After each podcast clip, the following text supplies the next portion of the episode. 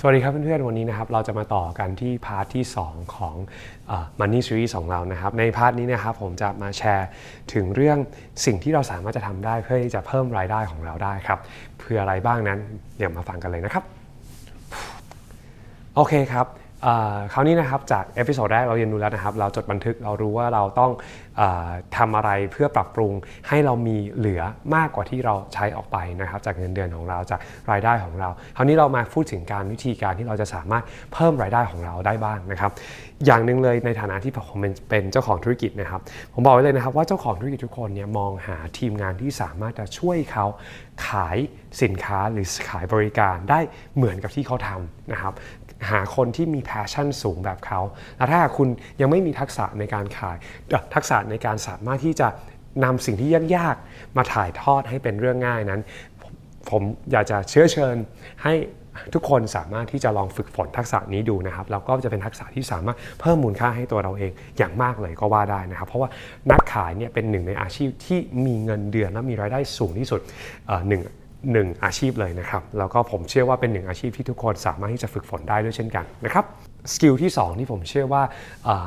ทุกๆ องค์กรกำลังมองหานะครับแล้วก็เป็น skill ที่เหมือนกับมีคนทำได้เยอะ แต่คนที่ทำได้ดีจริงๆแล้วมีน้อยมากๆ ก็คือทักษะของการรู้จัก เขียน content ที่น่าดึงดูด เขียน content ให้ connect หรือว่าเชื่อมต่อกับผู้อ่านหรือผู้ชมได้มากนะครับ อันนี้เป็นเรียกว่าเป็นทักษะที่เราต้องเข้าใจมนุษย์ด้วยกันเอง แล้วก็หาทางที่จะสื่อสารการให้บริการของเราสื่อสาร content ของเราเพื่อให้ ผู้ฟังผู้ดูหรือผู้อ่านของเรานั้นเข้าใจได้มากที่สุด อันนี้เป็นอีกทักษะหนึ่งที่มีมูลค่าสูงมากๆ ถ้าหากว่าเราทำเก่งและทำได้ดีนะครับ แล้วก็หลาย ๆ องค์กรก็พร้อมที่จะเรียกว่าให้รายได้ค่อนข้างจะดีกับกลุ่มคนเหล่านี้ด้วยเช่นกันนะครับกลุ่มที่3นะครับขาดไม่ได้เลยนะครับ กลุ่มนี้เป็น skill ที่สำคัญมากก็คือ เรื่องของทักษะการตัดต่อวิดีโอและ graphic design นะครับผมให้ความสำคัญกับskill ตัดต่อคลิปวิดีโอก่อนนะครับเพราะว่าการที่เรา เป็นนักตัดต่อวิดีโอที่ดีได้เนี่ยเปรียบเสมือนกับว่าเราเป็นนักเล่าเรื่องที่เก่งนะครับ ซึ่งคนเล่าเรื่องเก่งเนี่ยเรียกว่าได้เปรียบได้ชัยไปเรียกเรียกว่าสามารถที่จะครองโลกได้เลยก็ว่าได้นะครับ ถ้าเราสามารถเป็นคนที่เล่าเรื่องเก่งและเชื้อเชิญ ให้คนสามารถที่จะเชิญชวนให้คนสามารถที่จะมาเข้าร่วมกับในเรื่องของเราที่เราพยายามจะสื่อสาร และการที่เราเป็นนักตัดต่อคลิปวิดีโอที่เก่ง ถ่ายทอดได้เก่ง และสามารถที่จะเอา ภาพหลายๆภาพมาต่อกันและเล่าเป็นเรื่องที่คนสามารถจะเชื่อมต่อตัวเองได้ สามารถที่จะสัมผัสถึงความรู้สึกสามารถที่จะอยากที่จะได้สินค้าหรือได้ตัวบริการของเราได้เนี่ยผมคิดว่าเป็นทักษะที่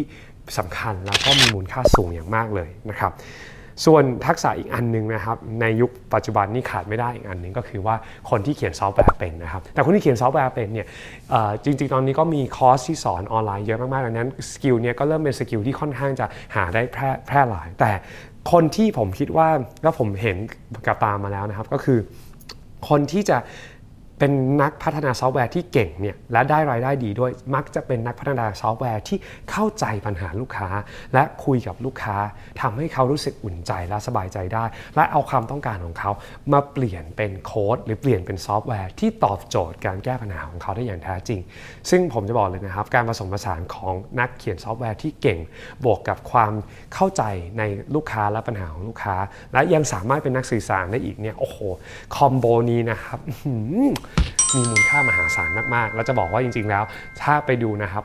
เจ้าของธุรกิจใหญ่ ๆ ของโลกนี้นะครับ ไม่ว่าจะเป็น Facebook หรือว่า Google นะครับ ทั้งสองทั้งสอง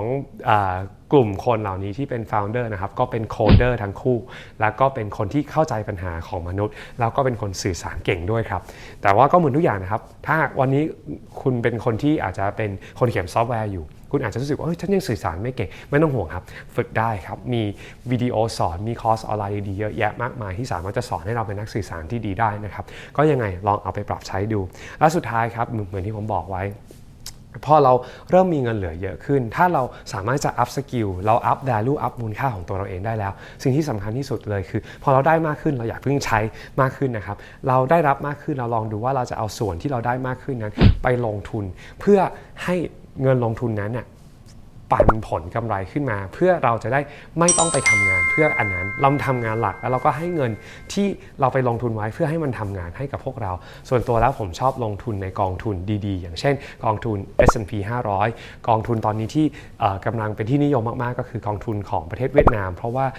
ของตลาดหุ้นเวียดนามตอนนี้กำลังมีการเติบโตอย่างมากมายนะครับแล้วก็อีกอันนึงก็อาจจะเป็น กองทุนอื่น ๆ ที่ไปลงทุนในสตาร์ทอัพที่เมืองจีน หรืออันอื่น ๆ อีกมากมาย ก็ลองไปอ่านข่าว ลองไปหาข่าวดูไปดูซอส ไปดูข้อเท็จจริงไปเช็ค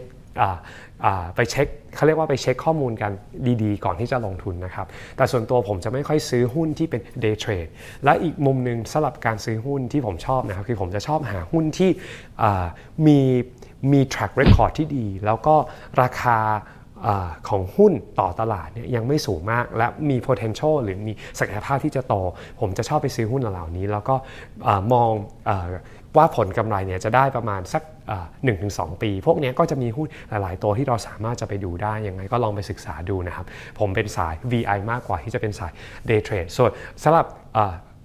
ส่วนตัวแล้วนะปัจจุบันผมยังไม่ได้เล่นคริปโตนะครับหากใครสงสัยนะครับ ผมไม่ได้มีอะไรแต่ว่าอาจจะยังไม่มีเวลาศึกษาเพียงพอก็เลยยังไม่ยังรู้สึกว่าตัวเองยังไม่พร้อมที่จะลงทุนมากกว่าครับก็